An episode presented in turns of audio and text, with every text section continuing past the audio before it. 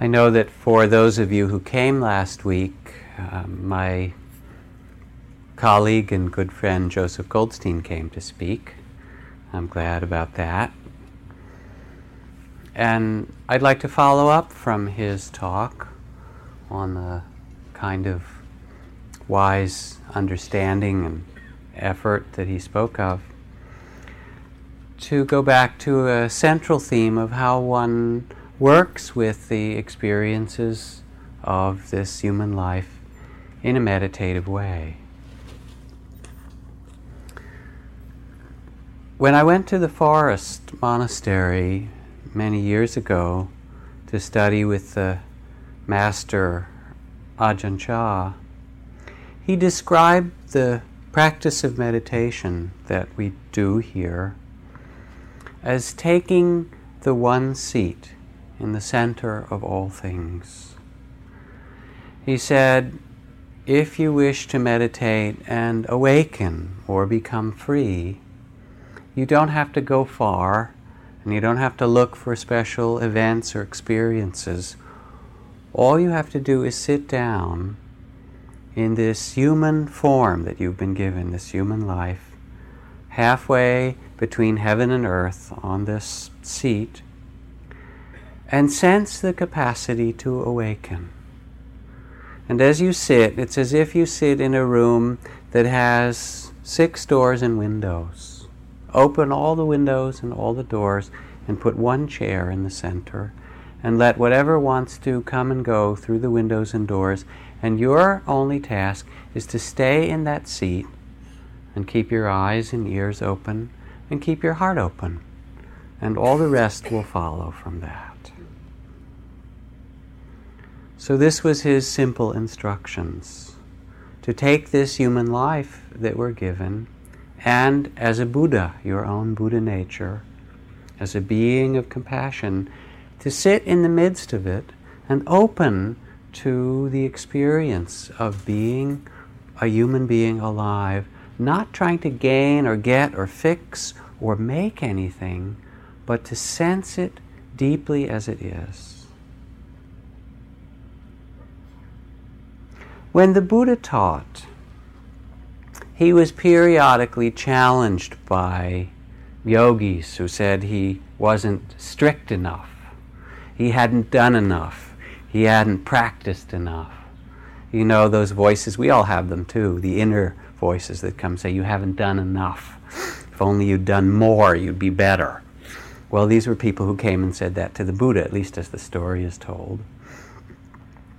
And even um, his old colleagues that he had practiced with, after sitting under the tree of enlightenment and defeating Mara, the um, god or the personification of all difficulties and evils in India, after becoming enlightened, he went to seek out the other yogis and um, colleagues that he had practiced with, companions, and came to find them in the forest in the deer park outside of Benares. Um, and they wouldn't listen to him. And they said, You've gone soft on us.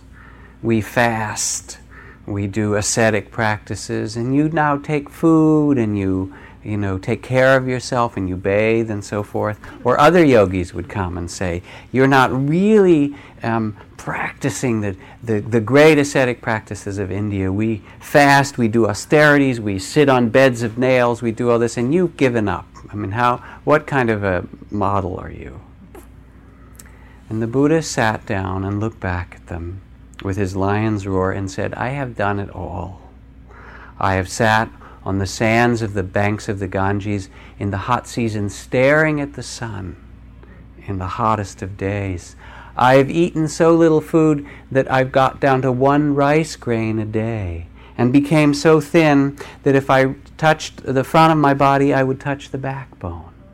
Um, and people would say the, the sage Siddhartha has died, and others would say, no, he hasn't died yet, he's just fasted nearly to death. He said, Whatever difficult ascetic practice has ever been done in this continent of India, I have done it all. And now I have stopped. I've stopped struggling against myself. I have stopped struggling against a single thing. And in all the 10 million universes, with their heavens and hells and all the lifetimes of experience that can happen, this is not your day to day emotional swings he's talking about. This is everything, right? In the midst of every possibility, I finally have taken the seat of rest in the center of it all and open my eyes to see it clearly and open the heart of compassion and found a freedom in the midst of all these realms of experiences. This was his lion's roar. Now, a number of us could do our own lion's roar, probably, because we've tried a lot of things too. Of course, maybe it wasn't beds of nails, but we tried consumerism, collecting, we tried money, we've tried travel, luxury cars, relationships, sex and drugs and rock and roll without, you know, and yoga and meditation and body work and exercise and therapy and, you know, all those kinds of things. Trying somehow to become something. I don't know what you're trying to become, but trying to become something as if we weren't that already. This is a poem that's vaguely related to this from the New Yorker called Ratty Go Batty. What a joke, this planet. The inmates running the asylum. See them in their little cars whizzing, stop and go, riding the escalators, flashing their shiny finery, hoarding, hawking, wearing dark glasses indoors. the rest of the animals continue rational, sleeping in caves or nests in winter, pursuing food, marking territory clearly. None of this human petulance. What can be done to restore order? I say, give the government over to the insects for the tidy digestion of all that dung, and give the infants to the higher mammals with the softest fur. May it be done.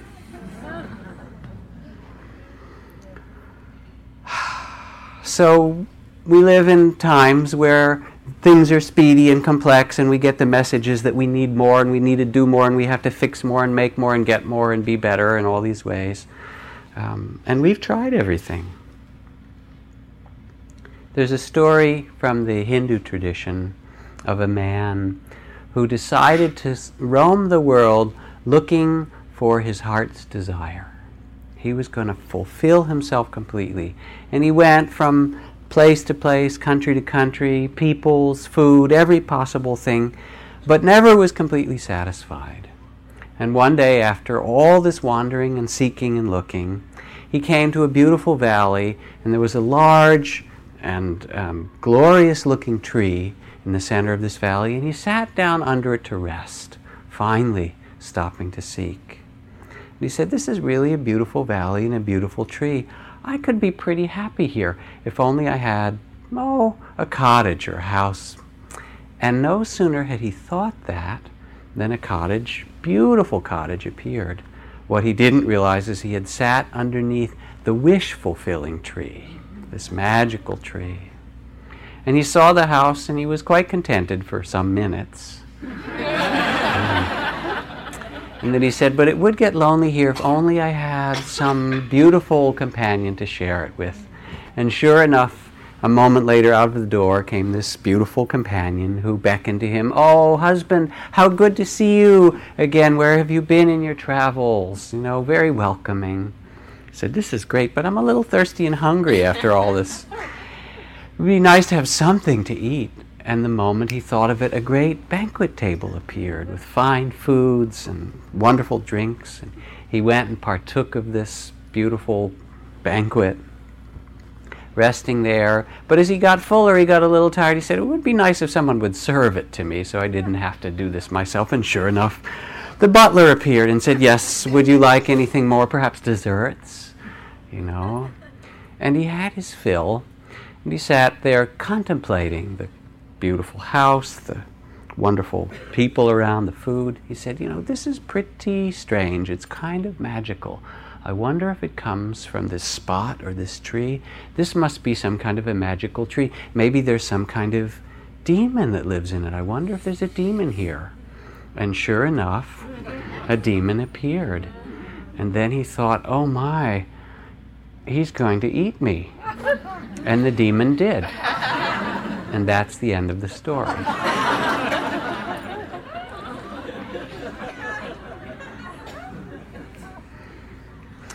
Now, this is a good description of meditation as well. because we sit and we begin to pay attention to our experience of this life. We take that seat in the center. And the mind plays out endless possibilities of what we should be and where we should go and what's wrong and what's right and so forth. Have you noticed? The mind is the forerunner of all things, it says in the Buddhist, in the beginning of the Dhammapada, the Buddhist text. With the mind we make the world. We are what we think. All that we are arises with our thoughts.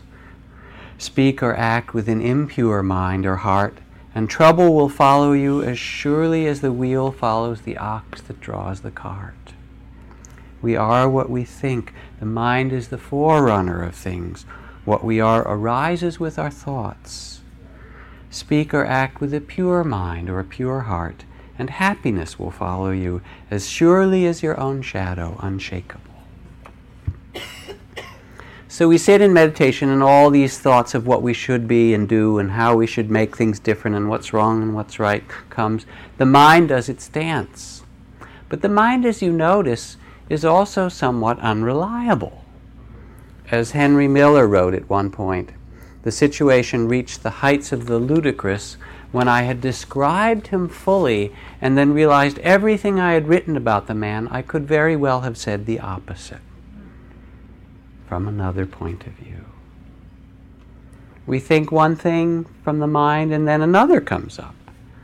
And it makes so many plans about how things should be, and dialogues and debates and forums and elections and dictators in circles and hopes and fantasies and expectations. The mind does all of that. So, what to do?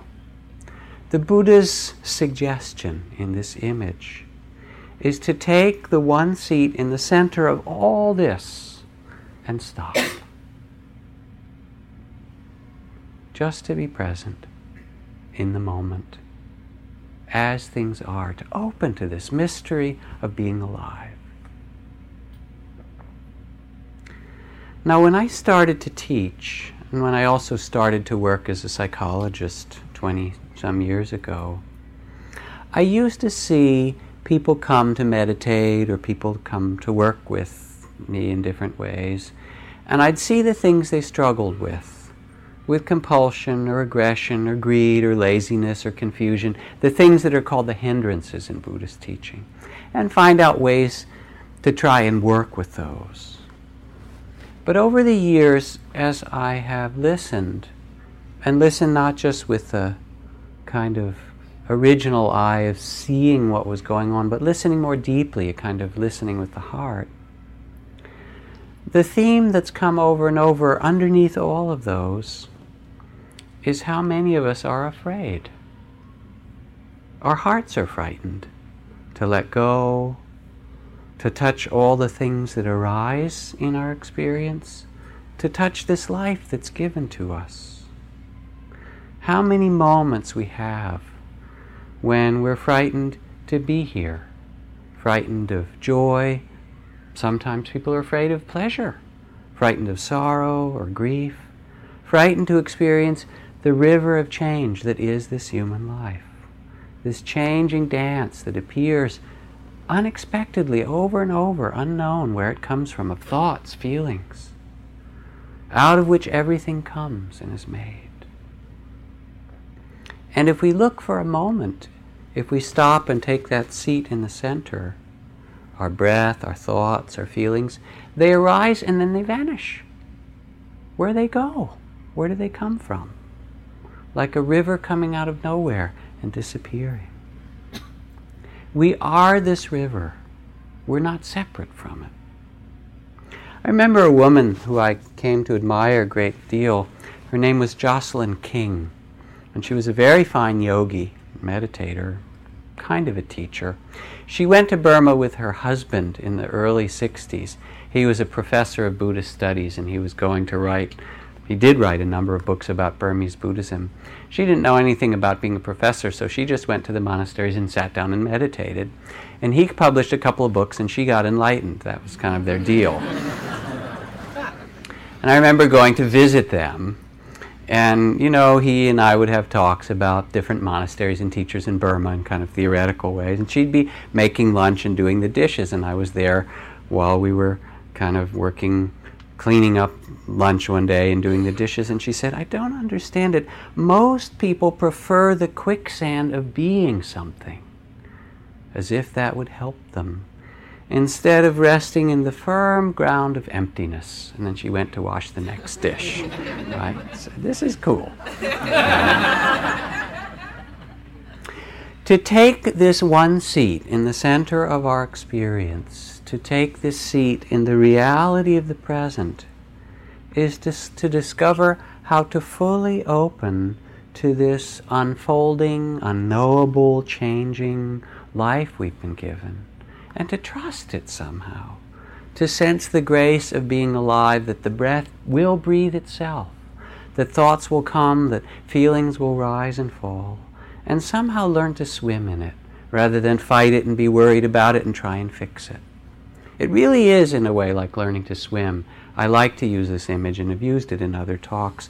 The, the childhood memories that I have, many of you may have, when you try to learn to swim and you don't believe the water's going to hold you and you're paddling and trying to keep your head up madly, and then that one moment where finally you just lay back, maybe somebody's holding you underneath, and you let go and you realize the water will support you and that actually you can float. And it's a magic moment. Oh, I can let go and I'm supported. And the same thing begins to happen in the process of meditation. There comes a moment where you actually can let go and feel a trust in being, not in becoming something, but just in floating in being, in awareness itself.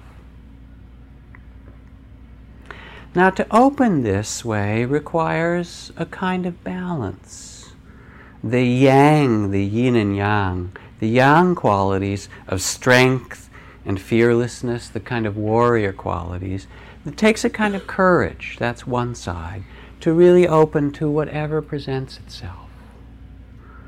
But it also takes the yin qualities of surrender and receptivity and compassion to be soft enough to receive, to be spacious enough to receive, as well as courageous. Both of those balanced. And you can sense as you meditate over time how both that strength of heart grows as well as that receptivity.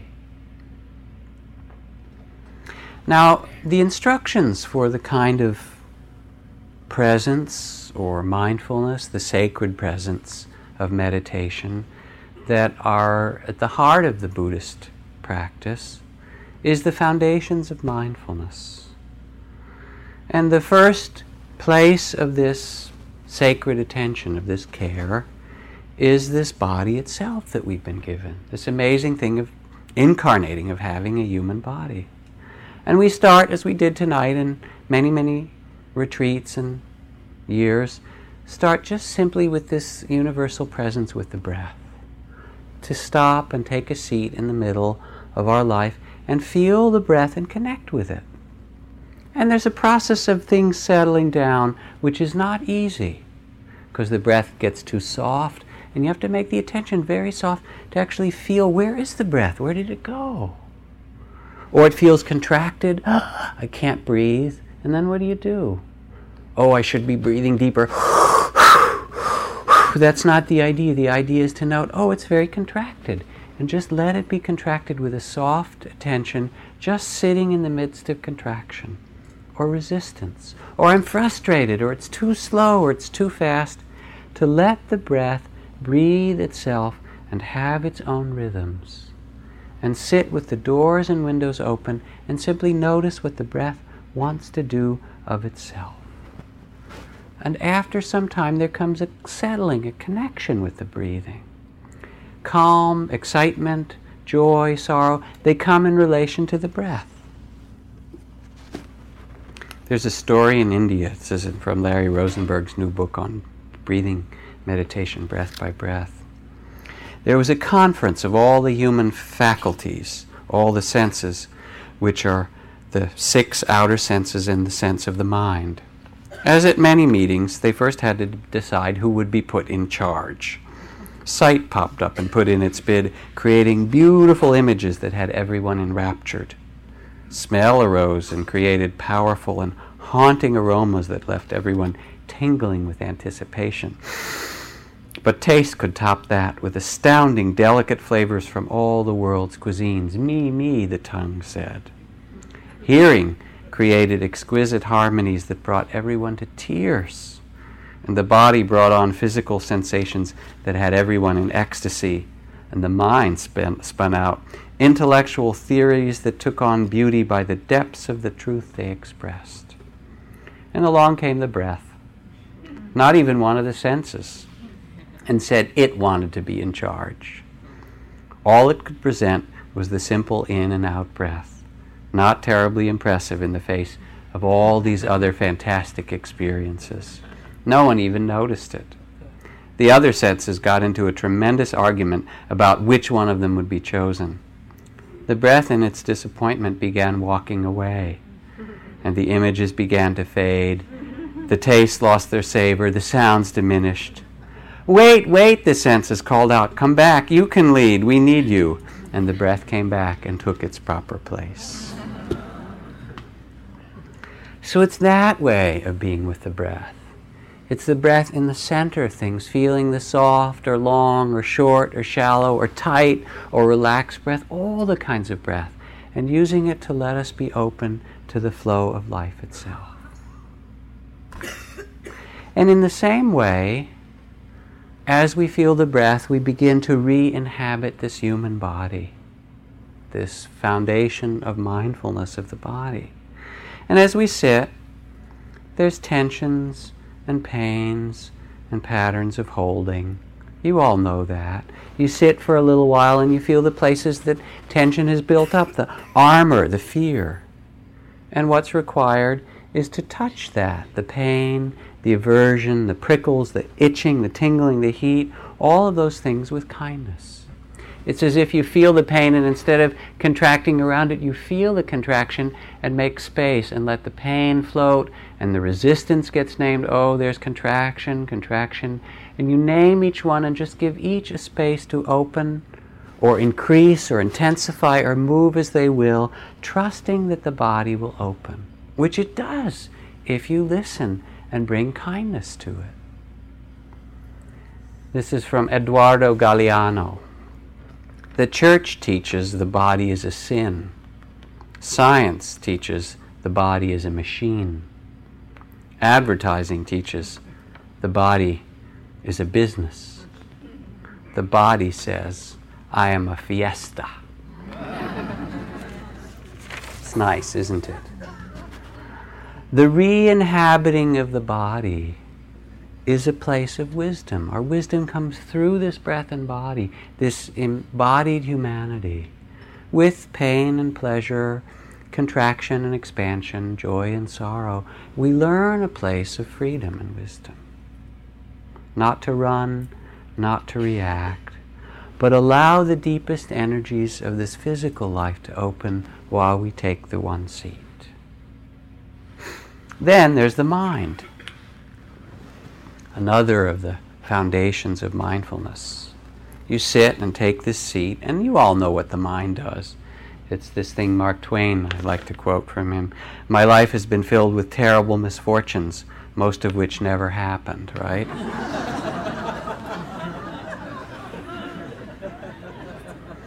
what it does you sit there and there's the planning mind, and the wandering mind, and the worried mind, and the guilt ridden mind, and the mind that redoes things, you know, and the remembering mind, and the judging mind, and the scattered mind, and the critical mind, and the creative mind, and the thoughtful mind, and the stupid mind, you know.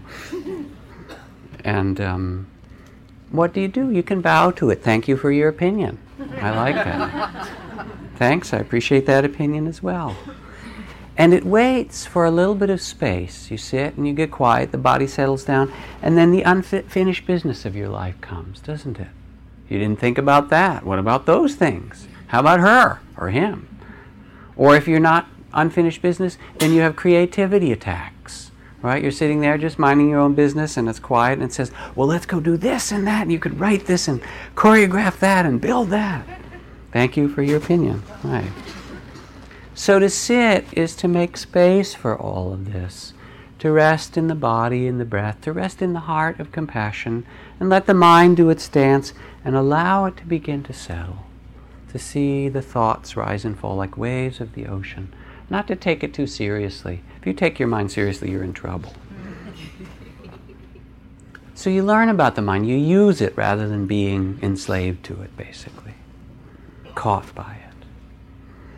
Then the same, the awareness of emotions and feelings, the pleasant ones, the unpleasant ones, that colors so much of our days, make so many reactions, the storms, the deep sorrows of the heart, the frustration and loneliness, the feelings of regret, the anger, the heart of desire, the appreciation, the connectedness, the joy, the contentment, the well being. I like these lists. I have this list of 500 feelings compassionate, curious, claustrophobic, concentrated, calm, grateful, grave, greedy, frightened, fearful, honored, humbled, embarrassed, prudish, pleased, proud, amused, apathetic, argumentative, apoplectic, antagonistic, antsy, ambivalent, ambitious, driven, delighted, depressed, disheartened, broken-hearted, blissful, jealous, jovial, joyful, spacious, sober, sad, silly, sympathetic, sleepy. All these different moods that come. You know, like animals in the zoo, they open the cages, they come and visit. So to take the one seat is to become the space which allows these to rise and fall, to bow to them, to say, oh, there's the lions and tigers, oh, there's the koala bears, you know, there's the lizards. To let all the creatures of the psyche arise, to acknowledge them, and to rest in this spacious awareness.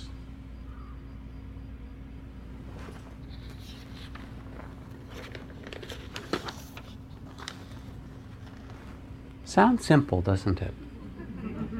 to find that place of peace in the center. But the moods, the plans, the critical mind, the sensations, what's pleasant and unpleasant, they're actually hard because we've been conditioned to react to them so much, to say, I like this, yes, you're right, no, you're wrong, to get in struggle with them, to believe them, to try to do all these things.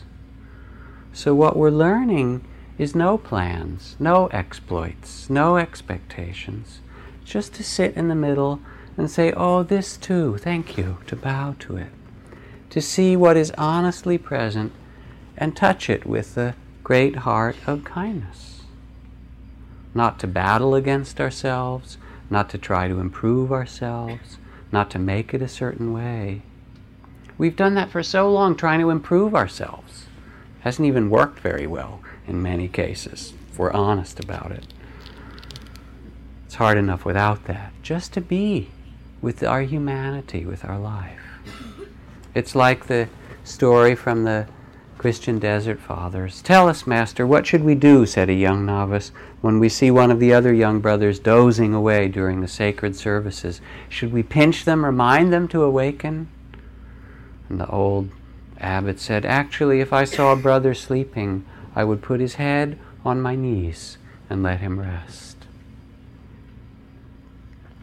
So, this place of taking the one seat allows us to receive what arises, this too, this too, with deep kindness and attention, this too, the joys, the sorrows, the grief, the love. And this is what the Buddha said to his friends. He said, I've stopped running. I've stopped fighting.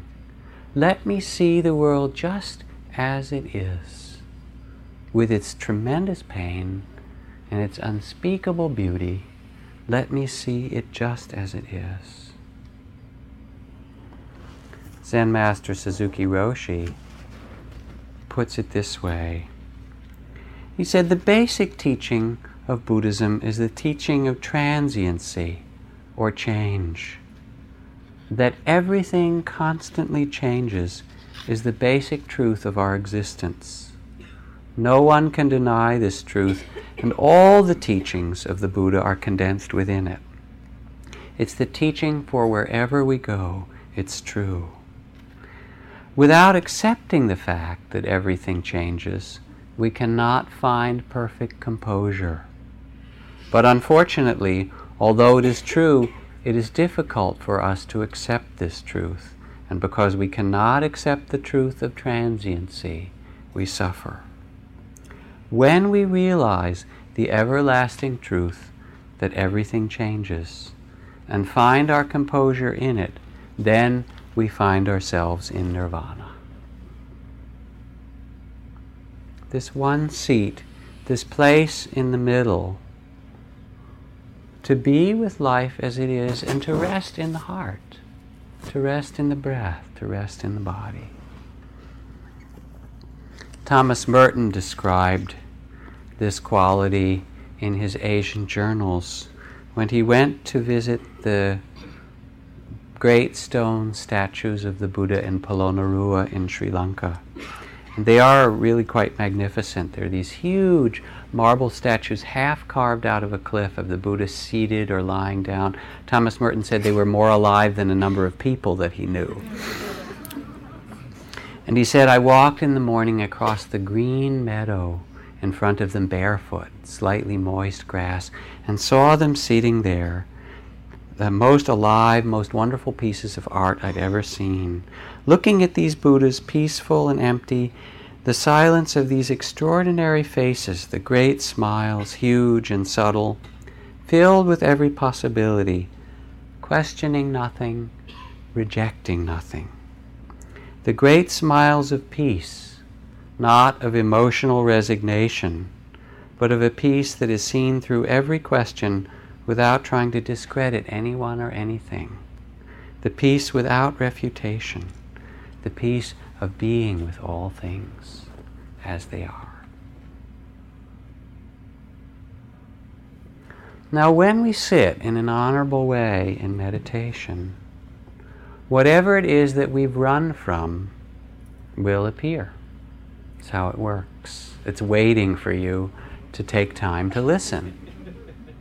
If it's death you've run from, eventually it will come. That's what you fear or weakness, or grief, or pain that you felt that you've never let yourself experience, or longing. For many in meditation, it's not death, but it's life. The fear of our own bodies, of loving one another, of being fully alive. You can find a kind of um, what Alan Watts called a spiritual practice, it becomes a kind of grim duty. You know, I've got to go to therapy and jog every day and do my meditation, kind of like a self improvement thing. Um, but life is really a problem, and meditation makes it bearable. Life is a sexually transmitted disease that's always fatal, someone said.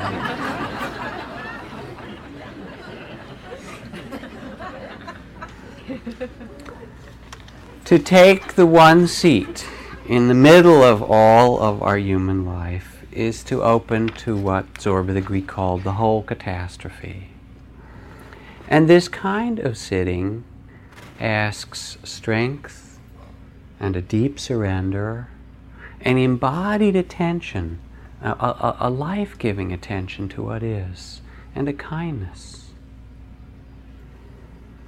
And it's important as we do this, as we learn to find this center, and then to bring it alive in our life, to meet one another in the world as we work and travel in our families, in our communities, to come from that place of stillness, of openness, rather than all the distractions and plans. It's important to remember and understand that what we initially encounter so frequently in meditation, the pain, the conflict, the unfinished business, the restlessness, the things that we've run from for years, the stuff that I like to call the Freudian layer, right, that you will meet at some point. that as we touch all those things, that that is not who we are.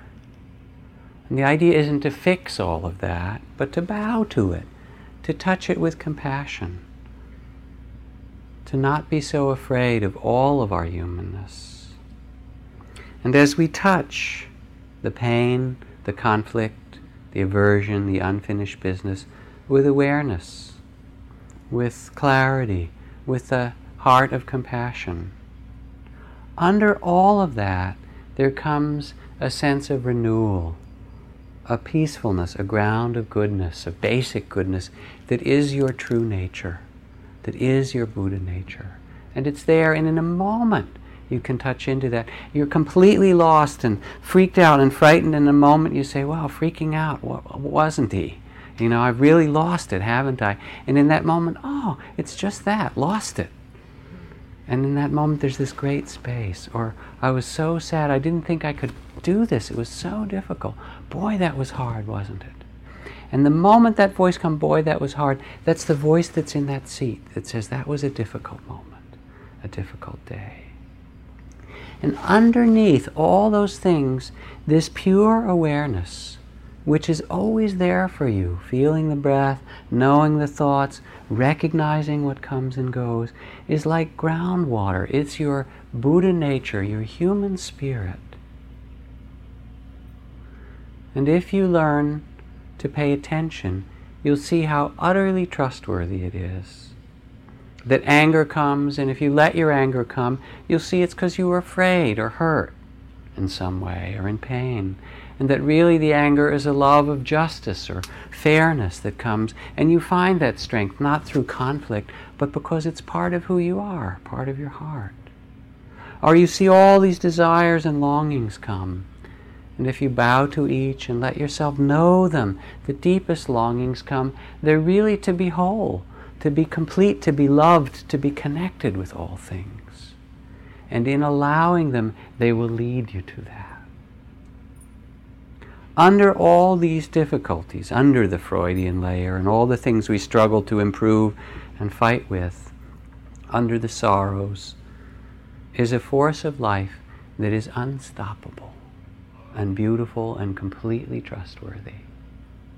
I remember it from visiting, working in the Cambodian refugee camp some years ago with my teacher, Maha Ghosananda. And in the camp that I spent the most time in Sa Kaeo after hundreds of thousands of refugees poured out of Cambodia on the border of Thailand from the terrible um, Holocaust there. Um, they were in these camps on dry, barren rice paddies in the hot season. Everybody had a little bamboo hut that was about four feet wide and six feet long, and then a kind of grass roof. And you know, there were 50 or 100,000 people in each camp with these huts. And outside of each hut, there was a little kind of open doorway a place to sleep. And the UN was bringing food and medicine. Um, between the huts, there was a, about a half a yard of land, and then there was the next hut. And in front of each hut, there was a, a half a yard, and then there was a little path in the next hut. And by the time I got there, people had been in the refugee camp for anywhere from three to six months. And in front of most huts was a garden. And it was just astonishing because these were people who had suffered, um, in most every case, the loss of the majority of their family members.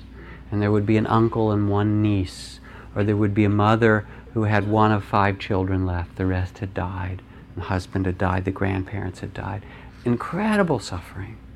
And it was just the remnants of these families who had seen some of the most horrendous things happen. And there they were in this hot season in these huts. And the water to grow the garden was this big pit well that was dug um, very, very deep. You walked to the far end of the camp, and then you had to walk down the spiral path. It was like half a mile to the far end of the camp, carrying um, these uh, sticks with buckets at the end and wait in an hour long line to get to the well at the bottom that the bulldozers had dug and dig your dip your buckets in and then walk all the way back to water your garden And in front of almost every hut, there were little bean plants and squash plants and things that were growing. And it was astonishing to see. It was as if something in these human beings, like the grass that pushes itself up through the cracks in the sidewalk, would not be stopped. The force, this life force, is unstoppable. And to practice, to take this seat in the midst of all things, is to discover this, to feel this trust of spirit. As Martin Luther King said after the church was bombed, people died, he said, We will match your capacity to inflict suffering with our capacity to endure suffering. We will meet your physical force with soul force. We will not hate you but we cannot in all good conscience obey your unjust laws. We will soon wear you down with our capacity to suffer. And in winning our freedom, we will so appeal to your heart and conscience that we will win your freedom in the process. Soul force. And this is the capacity of our being, of the great heart of compassion, of the heart of a Buddha that is your birthright, of consciousness and awareness that can embrace this human life. That's what's given to us. The heavens and hells, the joys and sorrows. That our heart is actually great enough to open in the midst of all these, to encompass all these. And the truth is that that's what we most long for this wholeness this freedom, this connectedness with life and all things in the midst of them. And what's beautiful to see is that it's not far away. It's right where you are. It's in this life as you've been given. Thoreau said, Most people go fishing for their whole life without realizing it's not fish they're after. We do all these things, and it's not really what we're looking for. Many of us have wandered a long time, have sought for a long time. And yet, what the heart seeks is not somewhere else or something else, not in the externals. We are what we seek. It is who we are already. I remember a man in this community who died, as many, many beautiful young men have, especially in the AIDS epidemic, um, in the early years of it. His name was Ron. And um, he went back to his family in New Jersey when he knew he was close to dying. And they were frightened and upset. And they expressed their fear by being angry with him. How could you? You know, it was hard enough to accept you as a gay man, and now you've got this disease, and you know you're disgracing us. And and his sister, who was a very successful kind of entrepreneur, business person, family person, looked at him and said, "You know, you've wasted your life, and now look how you're dying," which really hurt. And he realized she said it because she was so frightened, what she didn't understand. So he came back here to San Francisco to some friends and to die here. And I remember going to visit with him, and he told me this story. And he said, It really made me think have I wasted my life? He was a cook, he'd worked in several different kinds of restaurants and communities, he'd done different things. He said, You know, I haven't done very much, no great exploits with my life, no great, great things. He said, But when I thought about it for a long time, he said, I realized I've been basically very kind to people which was true. He was a quite kind person. He said, And I found the Dharma, and maybe that's enough for one lifetime. To be kind to people and to find that your own Dharma of truth, of awakening in yourself. So when we sit, it's actually a giving up of control, of plans, of struggle to discover how to let the Tao move through us, to let the breath breathe itself, to let the feelings, the tears, and the beauty, and the pain, and the pleasure open like a flower, petal by petal. Because it knows how to open. You don't even have to worry about it. You just have to sit and take the seat. And what needs to be released will come to you. So that you can be fresh and open in your body, in your heart, in your spirit. One petal at a time. And you'll notice as you meditate, whether it's on retreats or coming for a day here or sitting for an hour on Monday or at home, that sometimes the sittings are grief and wailing and tears. And sometimes they're deep loneliness. And sometimes there's this great sweetness that comes, or profound calm and rapture. Sometimes it's a release of the knots and fire in the body, or like you're in labor, there's so much coming. Sometimes it feels like you're resting like an angel, just floating, being with your breath.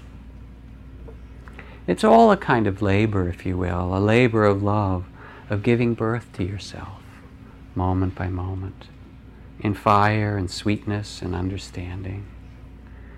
And we take the seat in the middle of it, in our humanity, and bring the heart of compassion to all of it.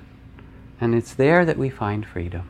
I remember my old teacher, Sri Nisargadatta in India. This old guru in Bombay.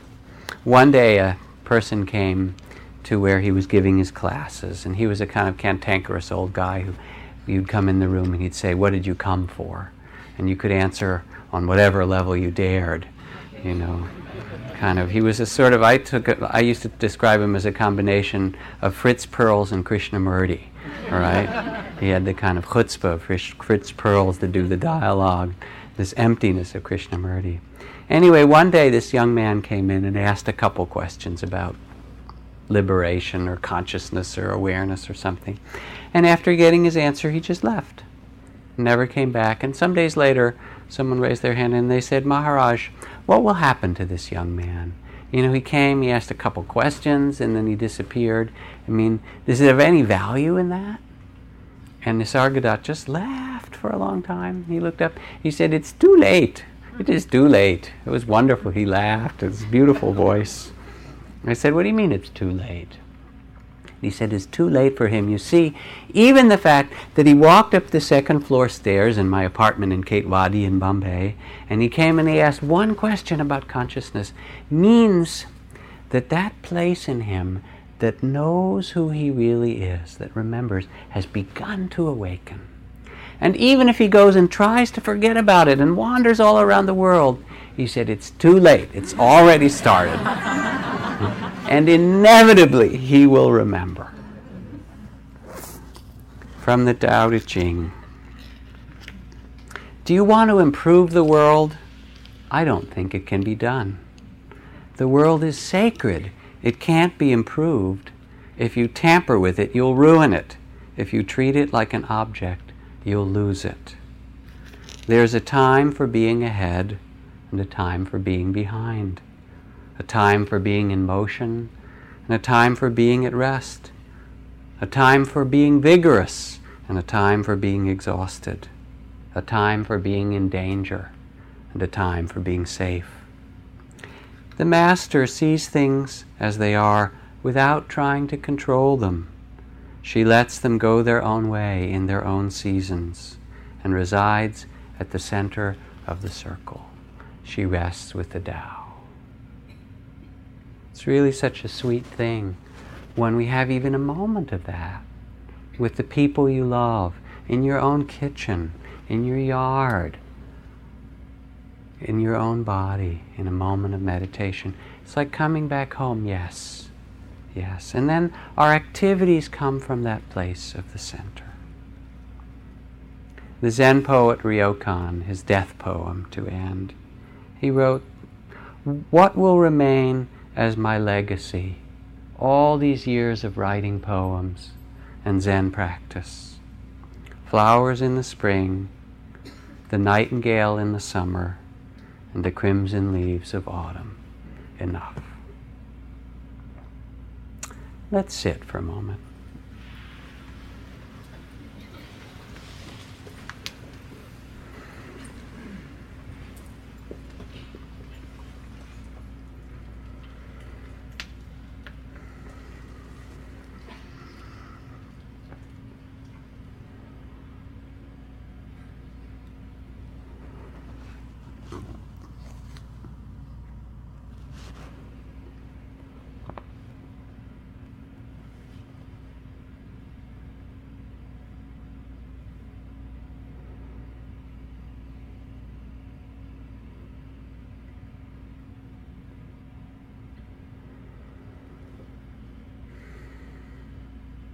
As you take this one seat, let the mind and heart be open. Rest in the awareness that lets the breath breathe itself.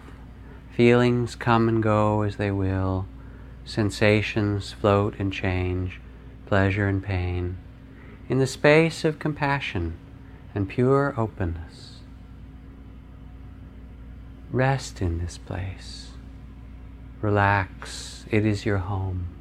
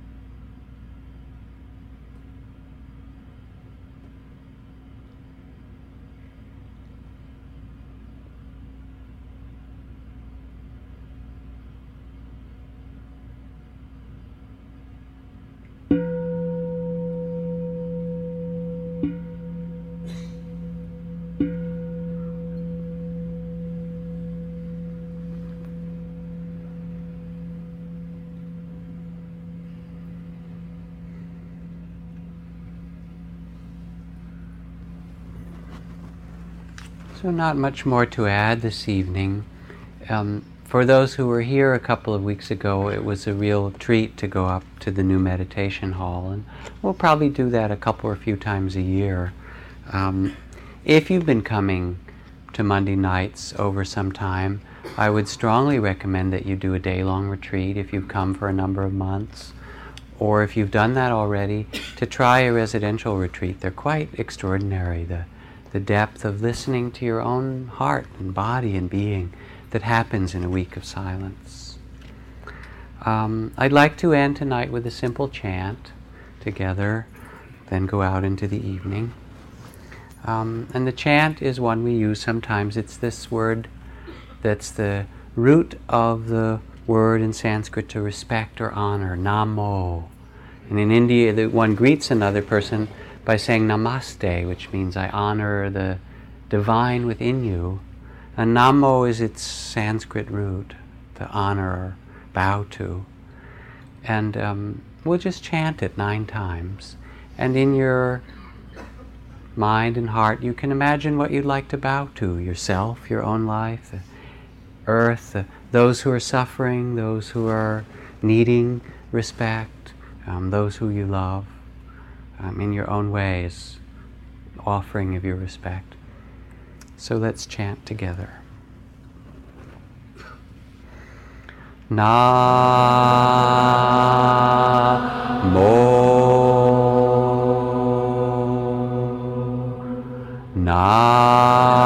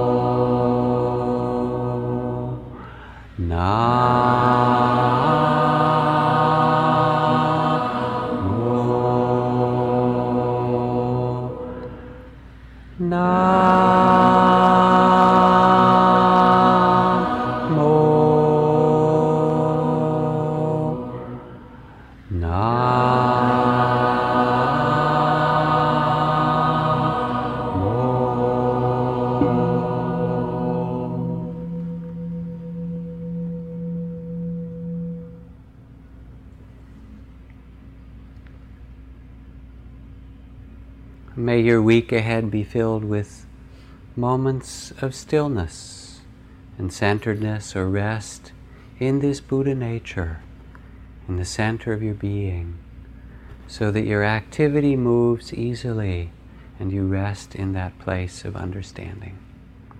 Thank you. Thank you also for your support for Spirit Rock, for your generosity, for what you offer. See you next week. Good night.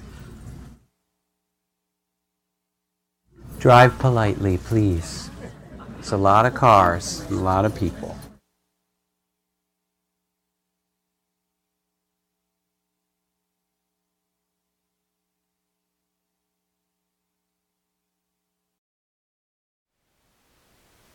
Thank you for listening.